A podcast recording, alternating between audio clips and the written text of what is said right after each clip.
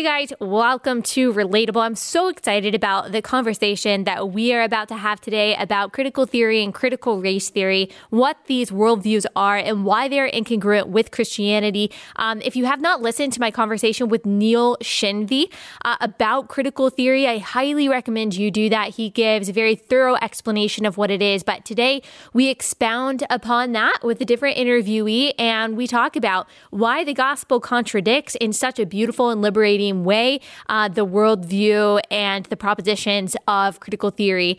And uh, we talk about how we as Christians can combat it with the truth of God's word. Before we get into the conversation, I want to remind you guys you're not enough, and that's okay. Escaping the toxic culture of self love. Thank you so much to everyone who's bought the book. You can buy the audiobook, you can buy the ebook, or you can buy this wherever you get your books. Just go to alliebethstuckey.com slash book, and you can see all the places where you can purchase online. Also, you can buy it at Barnes & Noble, your local bookstore might be available at your public library as well. Um, but it goes through, if you don't already know, if you're new to the podcast, it goes through uh, five myths that young women are fed today in this culture of self love. You're perfect the way you are. You can't love other people until you love yourself. You determine your own truth. We talk about where these lies show up and then uh, why they're damaging. And then we combat them with truth and with the truth of God's word. And so many of you have reached out to me. It's just meant so much to me how much this book has meant to you guys who have read it. So thank you so much. If you've read the book, please leave a five star review on Amazon. That would just mean so much to me. And make sure that you join uh, book club with Allie Stuckey on Facebook if you are a woman. That's Women's Book Club with Allie Stuckey on Facebook. We are going through the book together. Okay, without further ado, Monique, thank you so much for joining me. Thanks so much for having me. Yes. Can you tell everyone who may not be familiar who you are and what you do? Well, my name is Monique Duson, and I'm the founder of the Center for Biblical Unity. We are a ministry that specifically advocates for unity within the church from a historically Christian or biblical perspective. So we look back at the first 300 years of the church, the early church.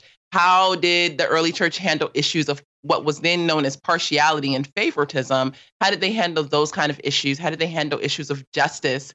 And we bring that into our our current situation and look at like how should we be doing justice? How should we be treating issues of racism or partiality in the church today as opposed to the secular framework critical race theory?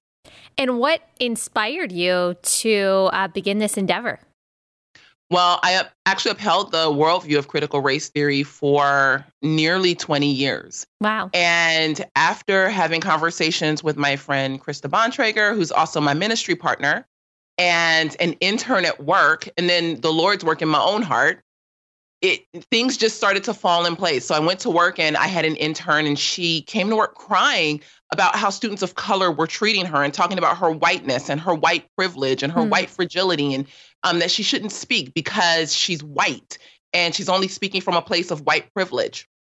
And then um, in having conversations with Krista, and she's a theologian, and just begin to challenge the way that I thought about scripture. You know, where do you get this idea from scripture, and how do you how do you look look at that in comparison to this scripture? Like, you can't just take one scripture out of the Bible and say, "Well, this is my whole definition for upholding this worldview."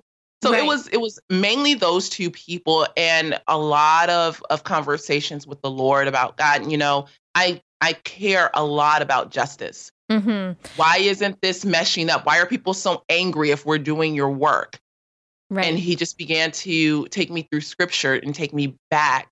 And yeah, from there it was it was just an unfolding of a paradigm.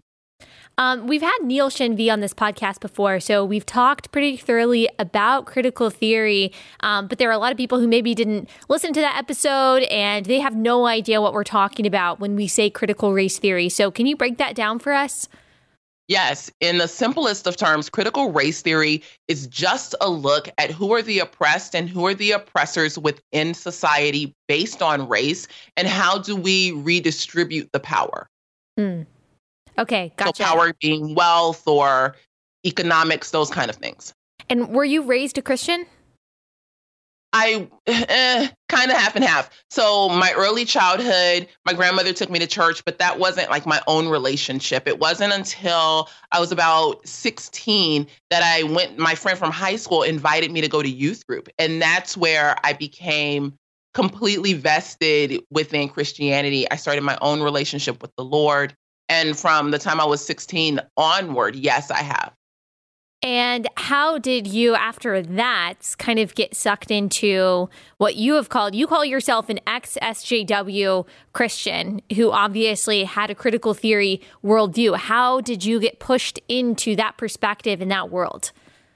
I think that I grew up in South LA and just hearing a lot of stuff, it, it just seemed like that was this is the way that we talk and this is what must be true. So, looking at things like a glass ceiling or the idea that, you know, Blacks and people of color will always have some form of poverty because of how white people are, quote unquote, you know, these. These were the ideas and things that were talked about from my elementary classroom to my friends' homes to my own home. And so when I went away to university, I went to a small Christian university out here and when I studied sociology, I was introduced to the social theories. Critical race theory being a social theory and coming down the line from critical theory and Marxism, I was introduced to it. And my, my professors really just made it seem like it was true. Like, this is the way that you look at the world. This is the explanation for our our injustices, for our inequities. It is the idea that there's you know, what we would call today whiteness mm-hmm. or white privilege. Mm-hmm. And, you know, the way that we the way that we counter these things is by being an anti-racist. So it is by speaking out. It's by reading these books. It's by doing this work. And so mm-hmm. I spent a lot of my time in in homeless services and working with youth.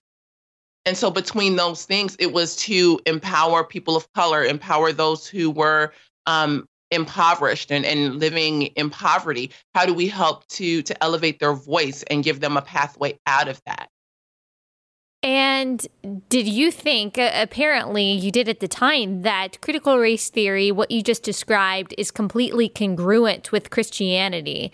Um, what are what were some of the messages or the ideas that helped you think that okay, you know, this is the way that God wants me to perceive justice and to pursue justice, kind of wedding uh, the Bible with this critical race theory. How did you come to be convinced of that?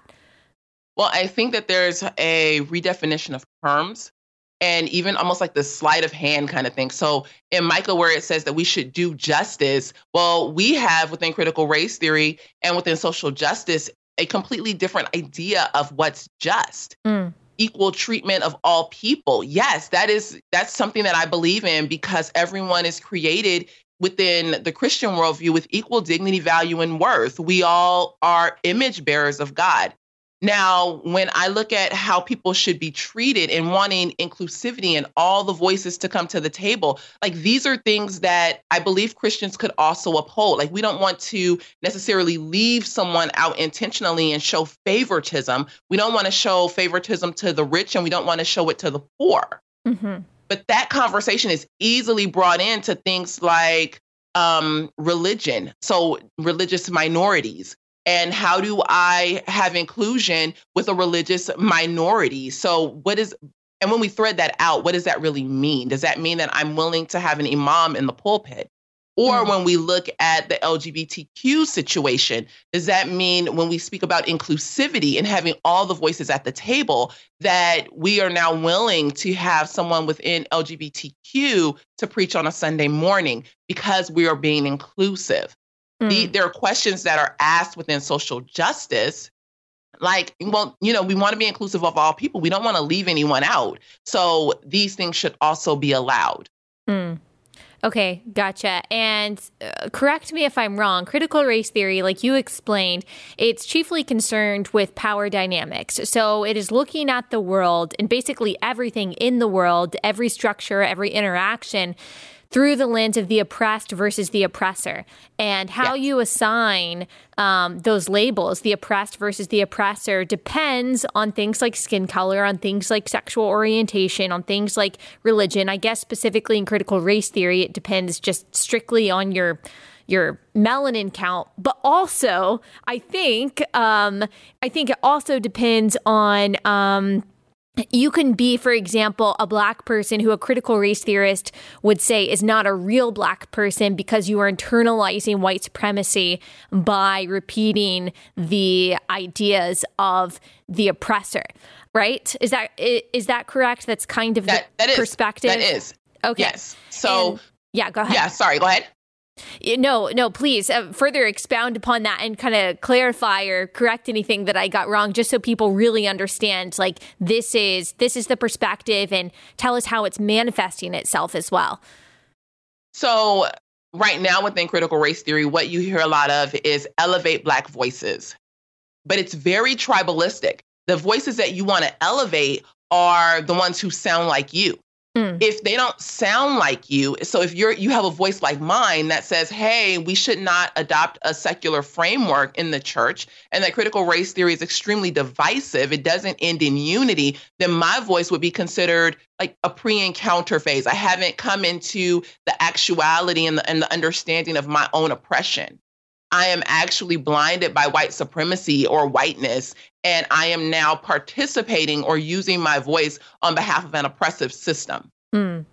Okay. And who gets to decide who decides what black voices to elevate like is there a person behind this all saying okay right. these are these are the black voices that we're going to elevate and these are the kinds of ideas that we're not like i'm sure that you saw that uh, the museum in dc for african american history and culture they had a whole a page on their website on whiteness that said whiteness is being punctual, whiteness is being organized, caring about things like hard work and the nuclear family. Who decides that that is whiteness and therefore that is oppressive and wrong?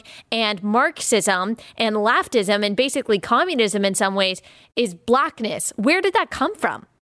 I have no idea. I don't know who like the black judge is, who's the one who says this is whiteness versus blackness.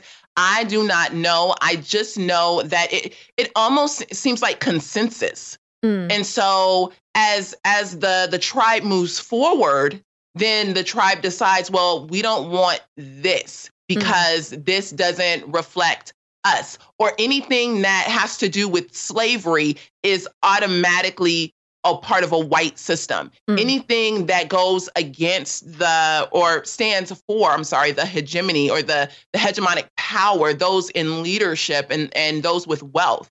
If if my voice seems to affirm that, then I am definitely going against the tribal rhetoric of the the community of the left or the community of critical race theory and social justice.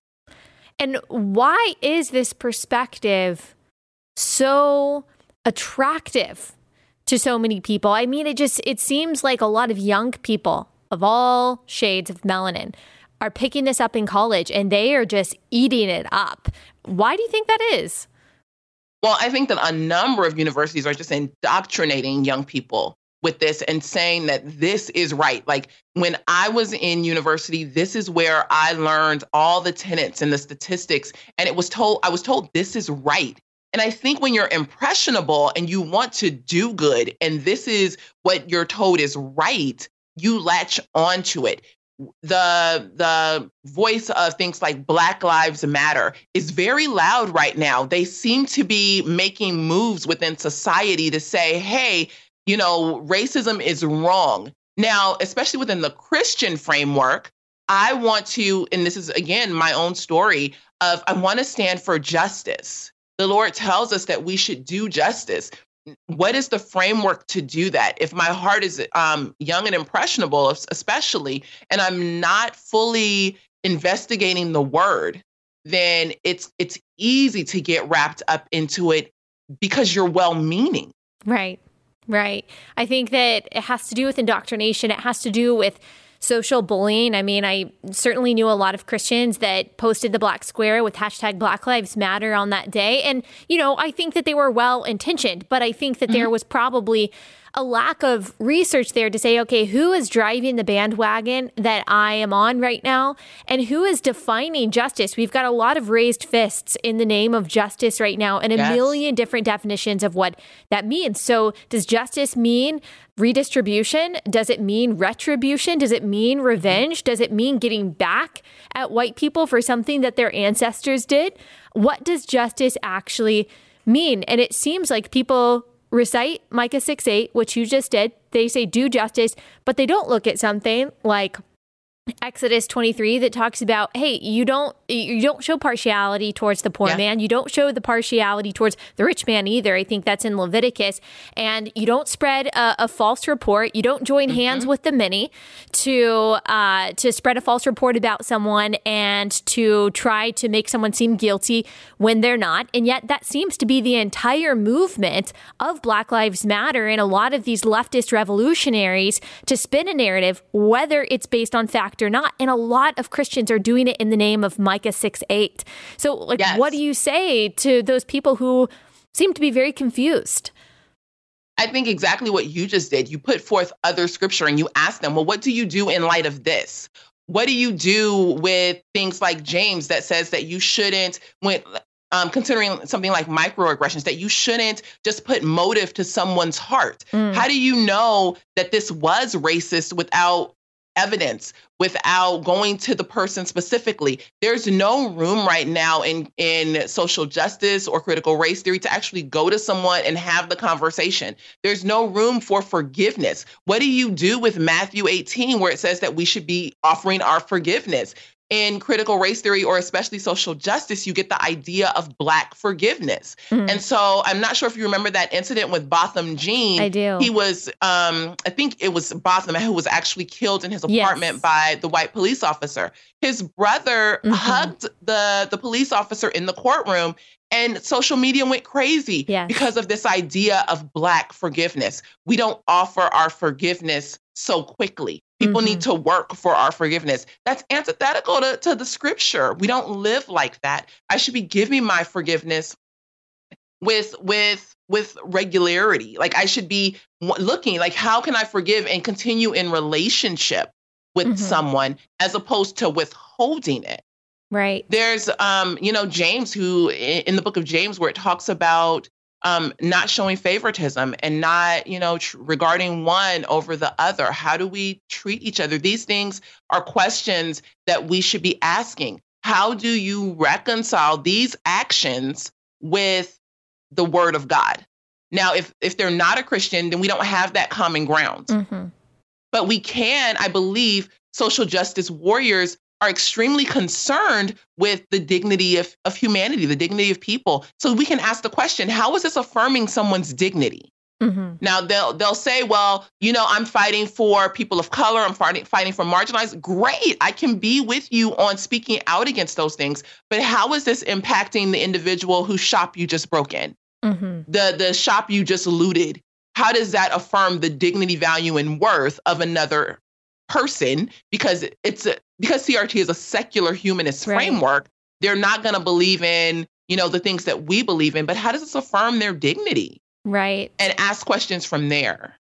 Yes, absolutely. And I think that that goes back to that different definition of justice. The critical race theory, I would say they believe in a collectivist justice. And so they see the whole town of Kenosha, for example, as implicit in what happened to Jacob Blake, whereas biblical justice is direct, it's proportionate, it waits for the facts. You don't you can't even accuse someone based on one witness. You have to have multiple witnesses. There's due process that God advocates for. That is biblical justice. It's compassionate justice. It doesn't say that we shouldn't punish the wrongdoer, but that we should do it in the right way.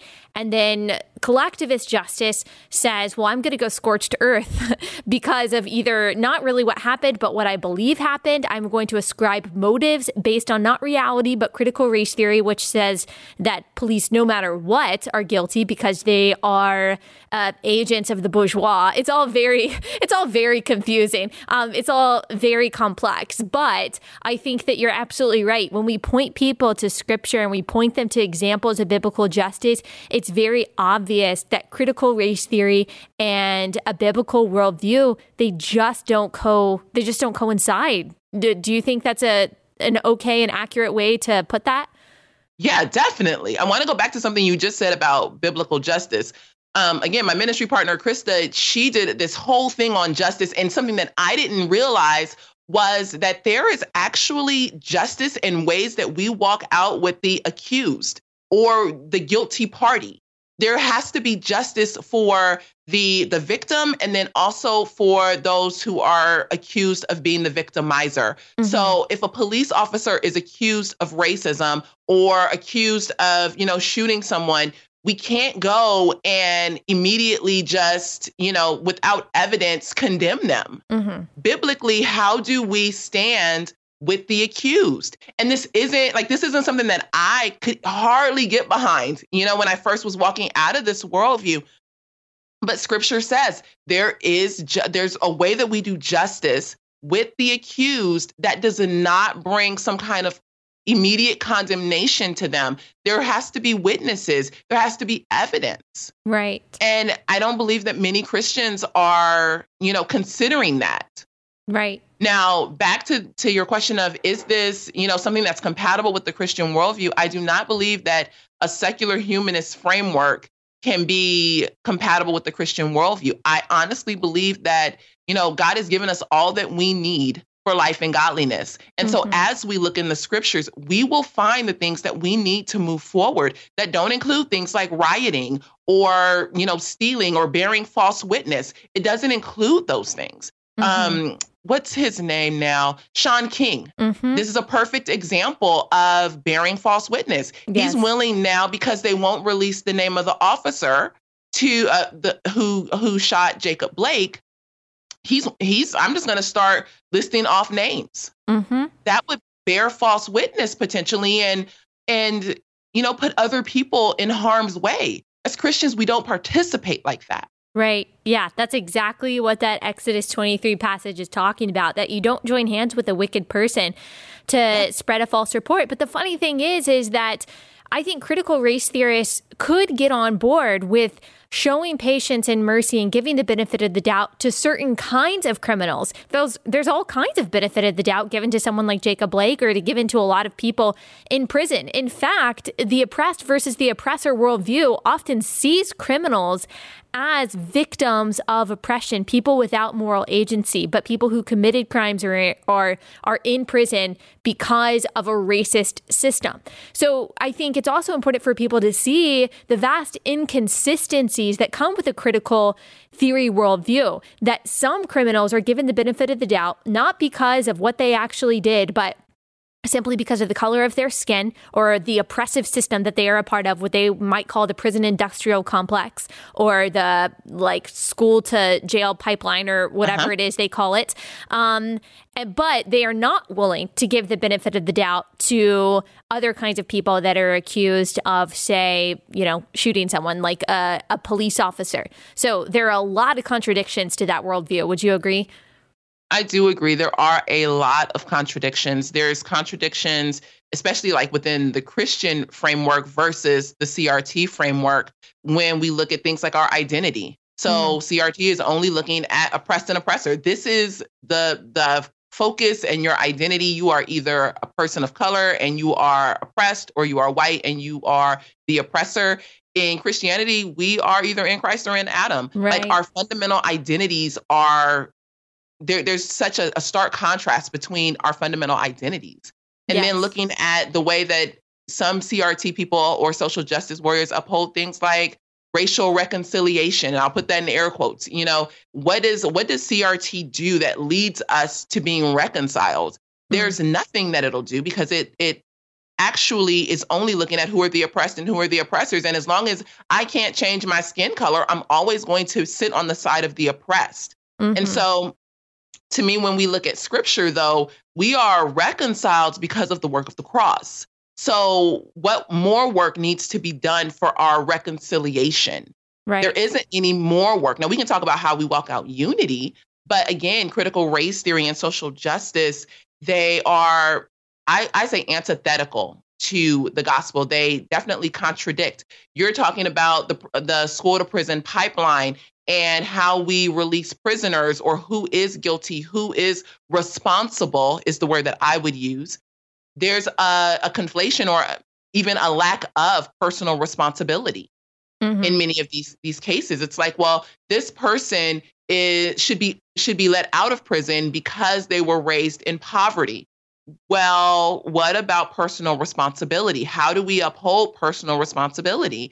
Within Christianity, we see that I am held accountable for my sins. I'm held accountable for the things that I do. I'm not going to go back. Eh, if we look at things like reparations, I'm not going to go back and Christ isn't going to go back and look at my look at me and say, "Well, because your mom did this, I'm going to hold you accountable." There's an idea of of personal responsibility within Christianity. And we aren't seeing this within society.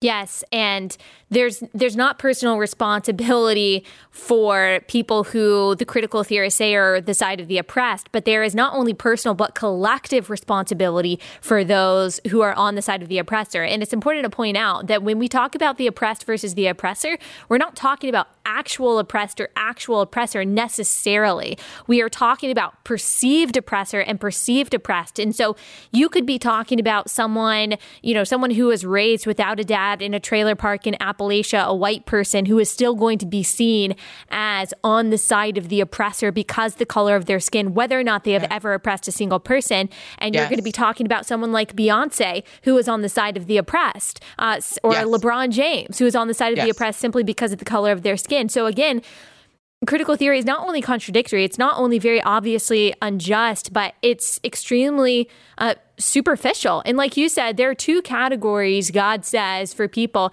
it is in Adam or in Christ, those who are dead in sin or alive in Christ, those who are living in the flesh or a new creation.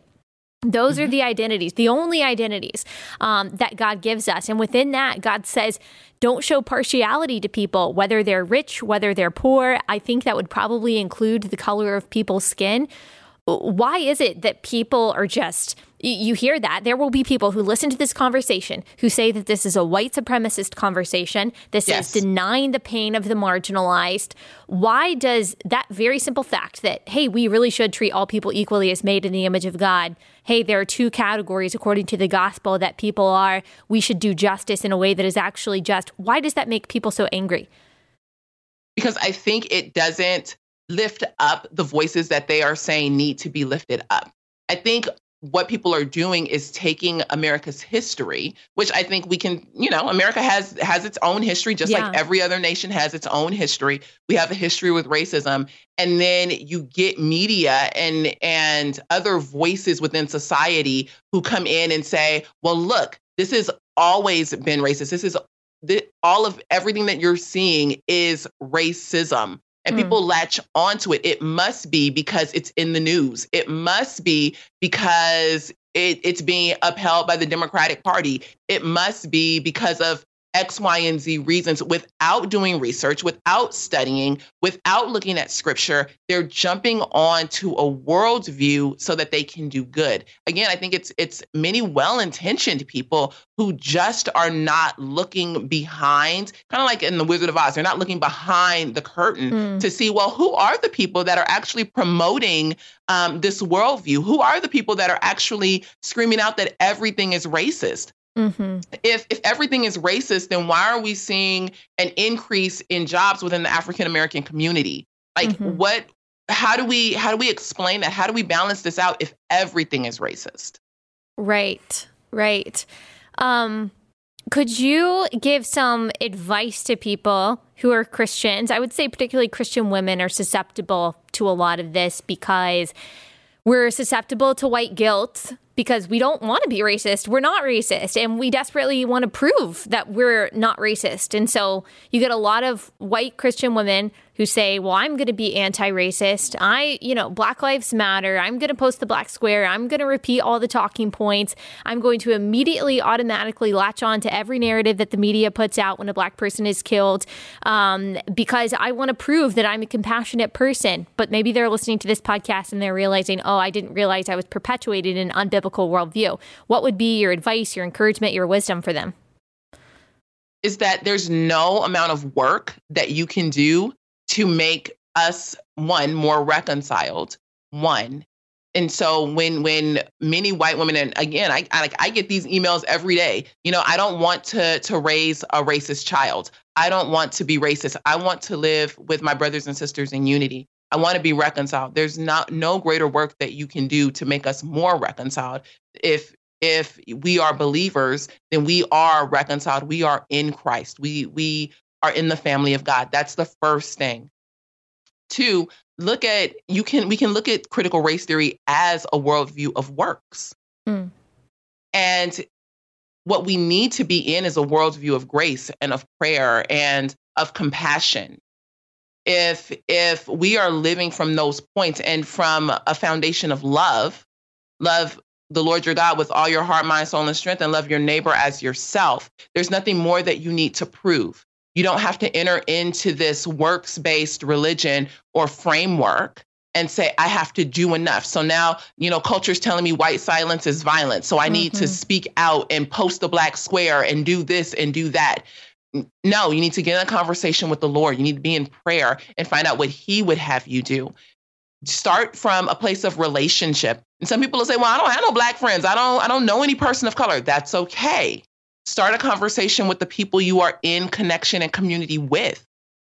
Begin a conversation of unity from that standpoint. You are when you get together with your 8 to 10 close friends, you're in a diverse community. You can have conversations of, well, what do you think about unity? What do you think about racism within your community? And then as you guys go out, take that out to the broader community, but start with a place of love. Understand that everyone is created with dignity, value, and worth. We are image bearers, including the person who has less melanin in their skin than me. Right now, culture is saying that, and especially I find within the church, that white people are are first guilty. Mm. They are um, they are oppressive. They are first bad. Mm-hmm. If we can just put it out there like plainly, white people are first bad, and we don't. This is not how we participate. So I would say be free from that narrative and that mindset, and know that you've been created with dignity, value, and worth in the image of God, and you have something to contribute within the body and within within community. So, for the white person, and we're speaking in those terms because that is uh, that's the framework that critical race theory has given us in yeah. in helping people try to kind of get out of that. I think we do have to you know we have to say that for the for the white woman who does sit down maybe with their black friends the black friend who says you know you um white people have white privilege and everyone is a victim of systemic racism. There should be reparations. I'm on board with Black Lives Matter. And if you're not, I'm worried that you're racist. There are friendships that have been seriously hurt because of this mm-hmm. mentality. So, what does the white Christian say to their black Christian friend who seems to have bought into critical theory and critical race theory? How do you lovingly push back on that? I think you try to win the next conversation, but you live in truth. So hmm. we can ask the question of, you know, biblically, where do you see that? How do you see us when the scripture says that we are now brothers and sisters? You know, how do you see us living in the same family from this standpoint? When we talk about things like systemic racism and it's everywhere, well, how are you defining systemic racism? Are you saying that the entire system is broken, like every system everywhere across all time? Or are you saying that there may be pieces of a system that are broken? What do you think should be done to be able to correct the system? How do you see reparations as not being theft? Mm-hmm. If I didn't have, um, you know, direct relationship with slaves, how how do you see my participation in a system like slavery, thus needing my reparations? Where do you find the concept of reparations in the Bible. And most people will go to Zacchaeus. Yeah. You know, they will. But again, Zacchaeus was doing something, he was giving back out of the compelling in his own heart, the conviction in his own heart, he took from his own and gave to the people that he directly impacted. Right. If I'm a white person, I'm going to ask, well, I can I can give reparations. I can. Like there's nothing to stop me. But shouldn't that come from out of the conviction and compelling of my own heart to the people that I have specifically wronged if I'm going to participate according to Zacchaeus? Right. These are questions that we can ask. and people are going to get upset. So we can know that right off the bat though. We can know like you know this this conversation might be uncomfortable. We can give grace. We can give forgiveness. We can ask for forgiveness. We can you know say hey okay this conversation seems to be going down a road that seems a little heavy. How about we continue it another time? Take a break. Yeah. And what i've had to understand is that in black and white because i've had I get um, messages from white people all the time that I am on the wrong side of history, that I am, we got a message this morning that I'm garbage, you know? So, wow. you know, it, people will get upset. And at some point, you just have to stand for truth. Mm-hmm. And understand that in allowing people to have their own thoughts and their own beliefs and views, and you standing for truth, it may create um, a rift in your friendship. Right. Right. But I, we are called to stand for truth. Yes. And we don't have to apologize for it. In fact, Christ is our defender. And if he is the way, the truth, and the life, and if we believe that his word is truth, which as Christians we do, we don't have to acquiesce and we don't have to worry about meeting the world's definitions of justice and compassion because we are actually seeing those play out right now in the streets of Kenosha, in the streets of Seattle in Portland in Oakland. We're seeing the secular critical theory definition of justice and compassion played out right now. Uh, we are yes. seeing collectivist justice that justice that is not based on fact, that is not direct, that is not proportionate, that is not truthful as God's justice is. And it means destruction for innocent lives and livelihoods. It means punishment for people who did not commit a crime. And yeah. if that is not the definition of injustice, like I don't know what is, but you get people who say, well, riots are the voice of the unheard. And so you just need to sit back. I've heard I've heard Christian pastors, evangelical pastors say you just need to sit back and ask yourself, well, why is this happening before you criticize the rioters? Do you think that that's the right approach? No, but I hear what you're saying. That one of the questions that gets me is, well, you need to ask yourself, why are you uncomfortable with this? I'm uncomfortable because it's my business. Mm-hmm. You know, like they're burning my business down. This makes me a little uncomfortable. Right. But this is this is what we're being approached with, and it's because it's coming into evangelicalism in huge waves. Mm. That we are now thinking we need to adopt a secular framework in order to be unified, in order to walk in unity or to do justice, when scripture is clear on how we do justice. And we can bring that over and say, okay, within our modern context today, what does that look like? Mm-hmm. Why is it that the church, I mean, otherwise it seems like solid evangelical pastors who I grew up listening to, some of them, one of them in particular that I'm thinking of, who has totally, it seems like, given in to this rhetoric, is soft towards things like critical theory. They're preaching white privilege from the pulpit. What happened? Like, what happened to these people's worldview? How did they let something like this creep in? Is it the fault of the church? Have we been weak on this? Like, Mm-hmm. do you, do you have any idea of how this became so pervasive within the evangelical church? I think there's a couple things. So one, I don't think that there are as many pastors actually going to seminary right now. And so without having a seminary background, you're not able to understand clearly this is what the word is saying, this is what it means, this is how we exegete scripture. I think that's a problem. Secondly, I think there's a problem of white guilt. And mm-hmm. culture is mm-hmm. saying this is how you fix it. You fix all of the, the wrongs of society by joining this framework. Mm-hmm. And so many people are jumping in like that. I think when we look back to the the time of like the civil rights era and things like that, you had the liberal church that joined in, but the evangelical like conservative church wasn't so prevalent within that movement. And now there's a lot of pressure to say, where have you been? Yeah. Why aren't you speaking out? Why aren't you doing something? And now the only something that they think they can do is join critical race theory. Yeah. Yeah. And they have believed that the civil rights movement is the same as the movement that's happening today. But yeah. I've had um, a couple people on my podcast, Samuel Sey, recently pointed this out, which I thought was a good point, is that the premise of the civil rights movement was uh, just the manifestation of our founding values that all men and women are created equal in the eyes of God and therefore they should be treated equally under the law. That was a true premise with um, a true pursuit towards that that's not what we're arguing about today. In many no. cases, it's starting with a completely different premise. In many cases, it's starting with a false premise. And that false premise is the oppressor versus the oppressed. That no matter your station in life or what you are directly responsible for, you are in those two categories, and we assign guilt and innocence based on that. Everything that happens between the oppressed and the oppressor, no matter the situation. So, a situation like Jacob Blake, it, it doesn't matter what was going on before or after that shooting but that is why a lot of people ask, you know, why does Black Lives Matter only, they don't care that black people are dying they care about how black people are dying. So they don't care about you know the hundreds of young men that are dying in chicago. But i think it's because um, of this critical theory framework that it's not really about what is happening it's about why something is happening and if it's between the oppressor and the oppressed. And i think that is part of why we're seeing just so much confusion and talking over each other right now. And honestly, I, I don't know what the conclusion will be. What do you think? Yes. Uh, and oh, we could get onto a whole Black Lives Matter conversation another day because I, I completely see that as being so destructive within the Black community.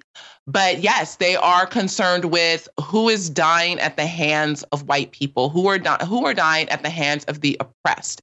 And it doesn't matter if a white person is trying to defend themselves. It doesn't matter if um, a black person is trying to rob them, or not even a black person, any person of any color is trying to rob a white person, and that white person defends themselves, and the person of color ends up dying. It's automatically racist. We automatically need to go out and, and riot this is this is the rhetoric that's being put forth right now. Now, where does this land us?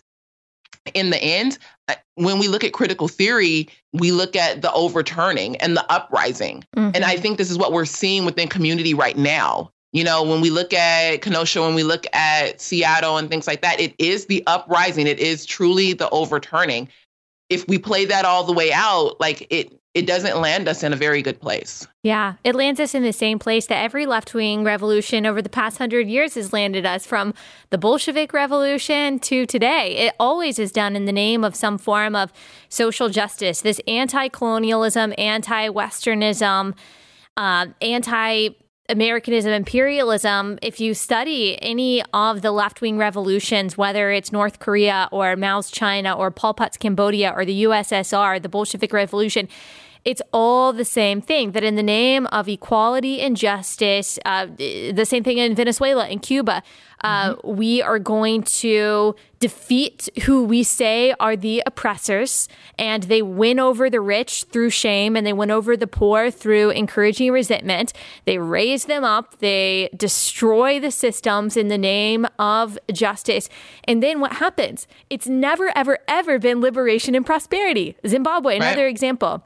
It is always um, more destruction, more oppression, further disparities, suffering, poverty.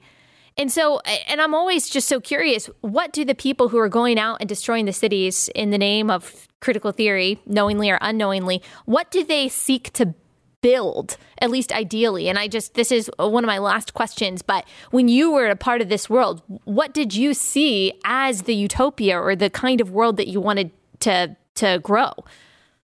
I would say equity. I would say that there would be all voices at the table. That, it, especially like going back to my years in university, it was predominantly white university. We read predominantly white, um, white authored textbooks, and I was concerned. I was like, you know, what about voices like mine? Mm. And so from this from this point, I think people innocently get in and they're like, yeah. well, we need to elevate all the voices. Yeah. But they aren't understanding that all the voices can actually be more problematic, that this idea of inclusivity and, and the way that we go about it, if we're not going about it from a Christ centered view, then we are automatically in trouble.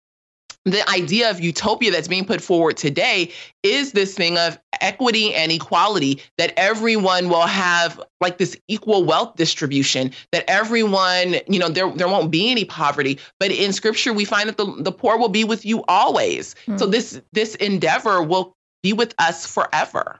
Mhm mhm and god obviously cares for the poor. He obviously cares for the oppressed and he calls us to care for the poor and to care for the oppressed. God very much cares about that throughout scripture. Yes. He cares about the foreigner, he cares about the oppressed. He uh, and Jesus obviously uh, calls his followers to care for these people. And so I think that is also where things kind of get conflated is that yes, absolutely we're supposed to care for the oppressed and the poor and all of that and God is the defender of these people and that is what makes him so awesome awesome. One of the things that makes him so awesome and compassionate. And we are supposed to live that out. But again, I think it goes back to what you encourage people to do is to define our terms. So, what does an oppressed person actually mean according to Scripture? What uh, does poverty look like? How are how are we supposed to care for these people? Is it com- is it compulsory, or out of the goodness of our heart, like the early church did, are we supposed to give everything that we have to these people? And also, just looking throughout history, what has happened when we have had total redistribution of so-called power and capital to the point of trying to force communism on people. Has it worked? Has it resulted yeah. in a utopia? Has it resulted in happiness and prosperity? And has it resulted in a better life for the least of these? We know that it has it. So you gave such good advice when you were talking about you know, speaking to the person who might disagree with you on this, is pointing to scripture defining terms. I think that is kryptonite to critical theory, and mm-hmm. asking mm-hmm. clarifying questions also kryptonite to um, to critical theory. So yes, that was such good advice. And if you could, just for our last question, could you please explain um, one more time the difference between the directives and the goal and the heart of critical theory and the gospel of Jesus Christ? Well, I would say that the the definition or the directive of, of critical theory would be to look at who are the oppressed and who are the oppressors within a society and how do we redistribute wealth? How do we overturn those who have the power those who sit in a place of power so that those who are oppressed also have power? Or overturn those who have power and actually would the oppressed would have more power. Um, now within christianity what we see is that the rich and the poor. We have we have versions of righteous rich and versions of righteous poor. We see a heart attitude. We see something that is um that is based on our own personal responsibility our own free will. There isn't a a a theft mentality in the gospel. I don't I don't have to have someone take my money and redistribute it in order for there to be equality, in order for me to be seen as an equal with you before the Father. This is the this is where critical race theory or critical theory really gets off um, and goes off on its own silent is how it's saying we achieve equality. There is no foundational equality between us, which again is something completely different than than what's in Christianity we see a, a complete redefinition of history and what history means in, in, critical race theory. So, critical race theory, again, is always looking back to oppressed and oppressor. In Christianity, we are looking at Jesus. You know, all of history points us to Jesus, mm-hmm. and everything from now until the Lord returns is pointing to Jesus. Mm-hmm. The, there are some, again, I, sp- I spoke about identity. There's some foundational issues with who we are intrinsically. So I'm not I'm not sure you, um if I'm answering all of your question yeah. or if yeah. yeah there but there there are some definite um contradictions I call them between between critical race theory and critical theory and I mean, I'm sorry critical yes. race theory and Christianity and we have to understand what are the terms how are we defining things like racism mm-hmm. Because if we aren't clear on that, we'll join in with the culture's rhetoric, not understanding that anyone can participate in racism. It's an issue of the heart, it's right. an issue of partiality. How do we define justice? How are we defining oppressed and oppressor, as you mentioned? Yes, it's um, an issue of the heart, not hegemony, which is yeah. like power structures, correct? Yeah.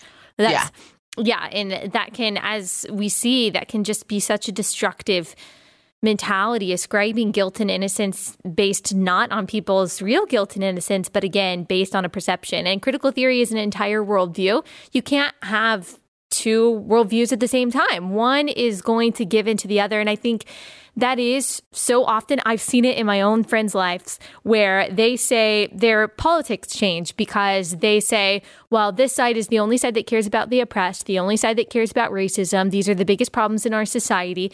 And they start without realizing it changing their definitions of justice, changing their definitions of racism, changing their mm-hmm. definitions of sin and responsibility. And I see their theology fall apart. I see yeah. them uh, no longer affirming that Jesus is the only way, the only truth, and the only life. They they stop affirming things like biblical marriage, and it's like. Hang on, how did those two things ha- happen? Because they don't seem like they have to do anything with each other until you realize that it is a holistic worldview that yes. affects every single thing that you believe. And I think the wonderful news is that you articulated so well is that the gospel has a better message. God has a better definition of justice, and He has a better definition of solutions for unity. He has a better way of reconciliation than reparations. I mean, He He paid for all of that on the cross. Ephesians three is is or Ephesians two is is very clear that if He can bring the Gentiles and the Jews together, two very disparate groups, He can bring any group together. And we celebrate. I mean, we celebrate that kind of diversity within the body of Christ as long as we remember our unity is in the gospel um, and is in the cross and not in um, anything else. And that's such better news. Like we get to be freed yes. from the shackles of critical theory. Would you agree with that? I do agree with that. And the gospel takes it the pressure off of us. Yes. Like it understands that we need something bigger and better than us. We have wicked hearts and it's not to, you know, put us down or anything like that, but that's just the reality of humanity that we have broken relationship with a holy God. And if that's the case, I'm going to need something bigger than myself to in order to completely walk out unity, to walk out um, ideas of justice. That can't be weighed on my shoulders. I'm going to need instruction for how to do that. And that instruction must come from scripture. Mm-hmm. And the gospel is the great equalizer. Like you want to be yes. equal. We all see ourselves in light of the cross without Christ as totally depraved sinners. Ephesians 2 says we are dead in our sin. There's not different levels of dead. Like we are, mm-hmm. you are lifeless and dead. And that is what all of us are, no matter our skin color, no matter our socioeconomic class, no matter our background. And that is another reason why it's so incongruent with the critical theory worldview is that we are already equal apart from yes. Christ. And in Christ, we are also equal. Um, and so, again, I just think that is the true liberation that Christians get to enjoy. And I just hope and pray that we model that well. And you and the Center for Biblical Unity are certainly uh, helping people do that. Can you remind people um, where they can find you and where they can find the Center for Biblical Unity? Online, it is centerforbiblical.unity.com. On Facebook, it's the Center for Biblical Unity. We are on Instagram, Center for Biblical Unity. You can follow us on Twitter, biblical underscore unity. Everything is the Center for Biblical Unity, um, pretty much. And I'm not alone. I also have my ministry partner, Krista Bontrager. So you can find her there as well. We are, yeah, we're just going to push forward promoting biblical unity and not a, a, worldview that says, in order for one voice to be lifted, I must drag down, accuse, and demean another. Yes. Amen. Well, thank you so much for what you do. I really appreciate you taking the time to talk to me. Thanks. Thanks for having me. Yeah.